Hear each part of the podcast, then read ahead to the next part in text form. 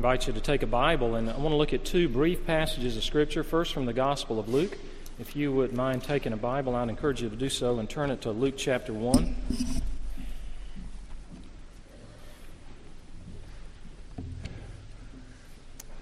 In just a few moments, I plan to tell you about Luke, the author. Uh, he wrote two volumes of one work, the Gospel of Luke, which we're going to read the opening verses of, and then we're going to look at the second volume of that same work, which is the book of Acts, and we're going to look at the opening verses of that as well. So, here in Luke chapter 1, I'd like to read the first four verses of Luke's Gospel. Hear God's Word. Many have undertaken to draw up an account of the things that have been fulfilled among us, just as they were handed down to us by those who were the first. That from the first were eyewitnesses and servants of the Word. Therefore, since I myself have carefully investigated everything from the beginning, it seemed good also to me to write an orderly account for you, most excellent Theophilus, so that you may know the certainty of the things you have been taught now, after that abrupt ending, look with me over at the book of Acts if you'll go a little bit further into the New Testament, and you'll come to uh, the book of Acts, chapter 1. And as I mentioned, it's the second volume of the same work, and now he gives the purpose for this, this writing. Hear God's word from verse 1. In my former book, Theophilus, I wrote about all that Jesus began to do and to teach until the day he was taken up to heaven after giving instructions through the Holy Spirit to the apostles he had chosen. After his suffering, he showed himself to these men and gave many convincing proofs that he was alive. He appeared to them over a period of forty days and spoke about the kingdom of God. On one occasion, while he was eating with them, he gave them this command Do not leave Jerusalem, but wait for the gift my Father promised, which you have heard me speak about. For John baptized with water, but in a few days you will be baptized with the Holy Spirit. So when they met together, they asked him, Lord, are you at this time going to restore the kingdom to Israel? He said to them, it is not for you to know the times or dates the Father has set by his own authority. But you will receive power when the Holy Spirit comes on, on you, and you will be my witnesses in Jerusalem and in all Judea and Samaria and to the ends of the earth. After he said this, he was taken up before their very eyes, and a cloud hid him from their sight. They were looking intently up into the sky as he was going, when suddenly two men dressed in white stood beside them. Men of Galilee, they said, why do you stand here looking into the sky? This same Jesus, who has been taken from you into heaven, will come back in the same way you have seen him go into heaven. That ends the uh, reading of God's holy and inerrant and inspired word. Let me pray for us before we look at this closer. Oh God, we, we pray you'd help us to understand why you've left us here in these lives. Some of our friends have only lived to be teenagers, some only children. Uh, some have lived many years, like our brother here, turning 90 today. And uh, we often don't know exactly why you've placed us here for the time you have. So we pray that as we look into this, your word that's true, that you'd help each of us to understand your purpose for our lives. In Christ's name, amen. What would a CPA and a football team and a mountain climber and an astronaut all have in common?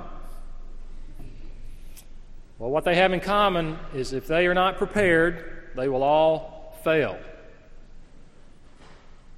If a mountain climber does not know how to rappel, he or she will not succeed. If an astronaut does not know how to function in a weightless environment, failure. If a CPA does not know the tax code, someone's in trouble. And if a football team cannot block the zone blitz, they will lose. Preparation.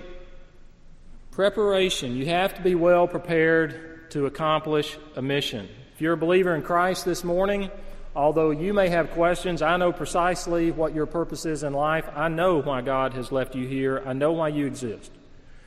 Sometimes people will go through tragedies or near death experiences like a car accident or a near car accident, and then they realize I have a fresh awareness. I know now God has left me here for a purpose, He's left me here for a reason.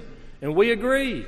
Yes, He does have a purpose for you, and He had a purpose for you, the same one before you had that car accident or that event.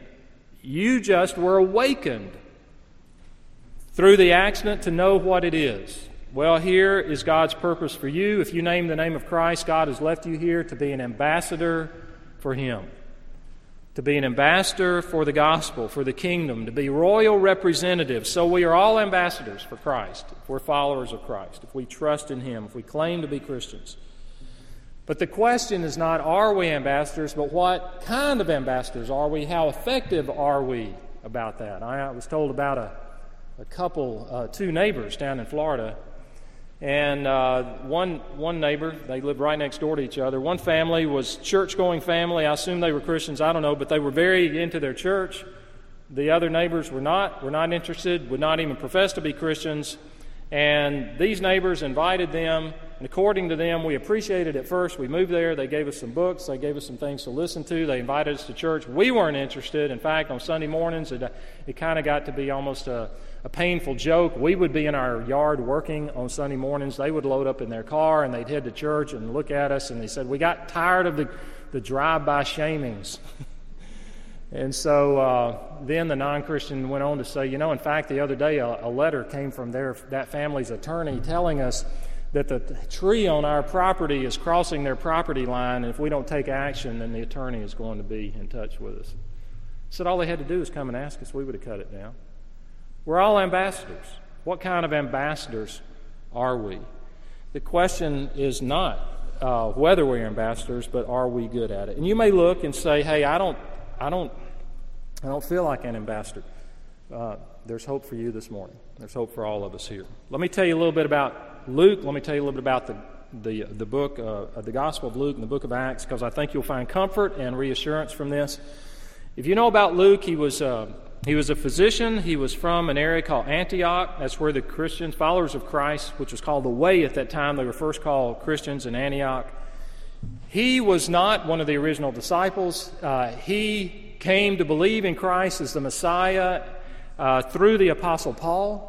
Through the ministry of the Apostle Paul, he, he accompanied Paul a lot on Paul's travels. He was probably there when Paul was executed, uh, or he was nearby. He was highly educated. Those who know these things tell us that the Greek language that Luke used when he wrote the Gospel of Luke and when he wrote the, the book of Acts, given the grammar, given the, the vocabulary, is very sophisticated, reflecting that the author was very well educated and very cultured. So that was true of him.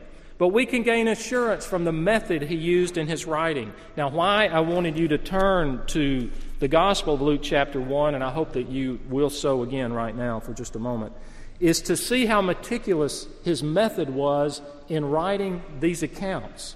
As he writes to this man Theophilus, he says, Many have undertaken to draw up an account of the things that have been fulfilled among us. In other words, Luke's saying there are many that have tried to write down what happened with the birth and life and resurrection and death, death and resurrection of Jesus Christ.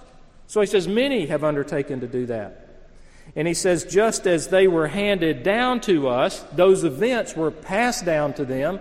Luke was not an eyewitness, he was not a primary source in that sense, but he had to write what was told him by others who were there. They were the first, were eyewitnesses and servants of the word. And he goes on and says, Therefore, since I myself have carefully investigated everything, he scrutinized. He was like a reporter. He asked the right questions. He was motivated to get the truth. And so when he asked these eyewitnesses, he was very careful in making sure that he was putting certainty with what was written down.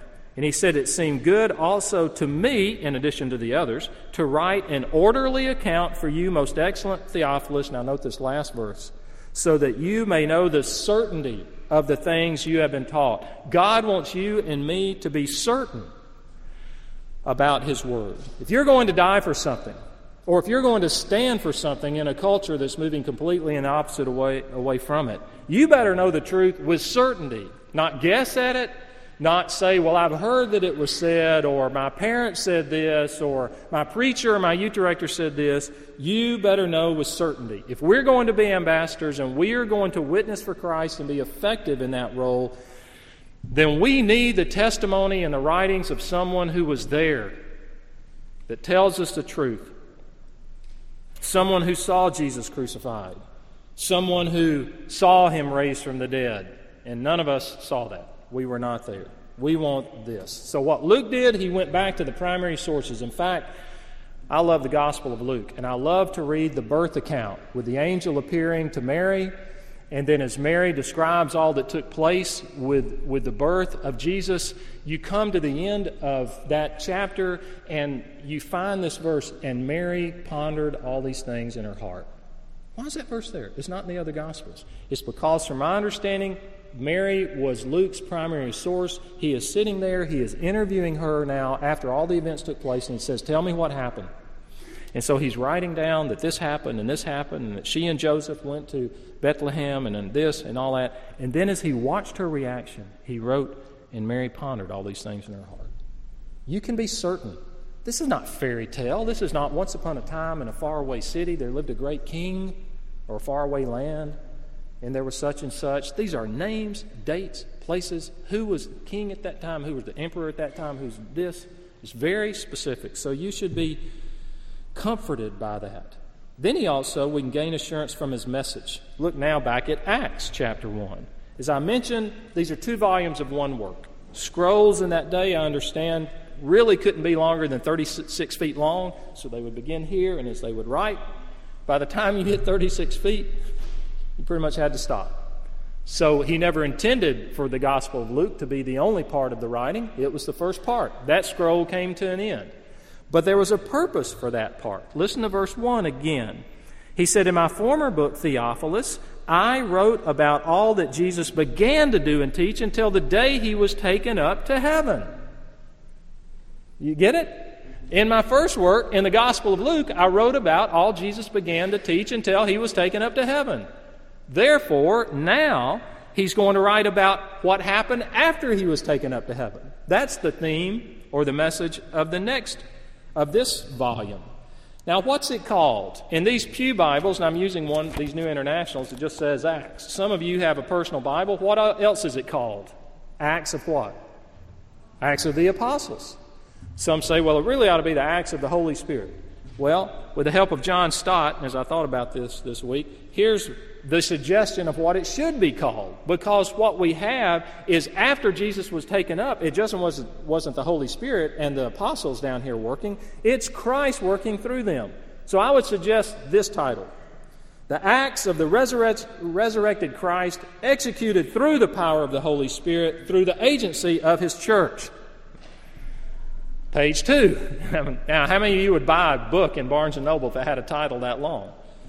But that's what we have we have the beginning of this, as we read a moment ago, with the disciples standing there. Jesus has ascended into heaven. The angels say, uh, What are you standing here for? And essentially, you've got work to do, move out. And so they're acting on something from this point on, which has already happened.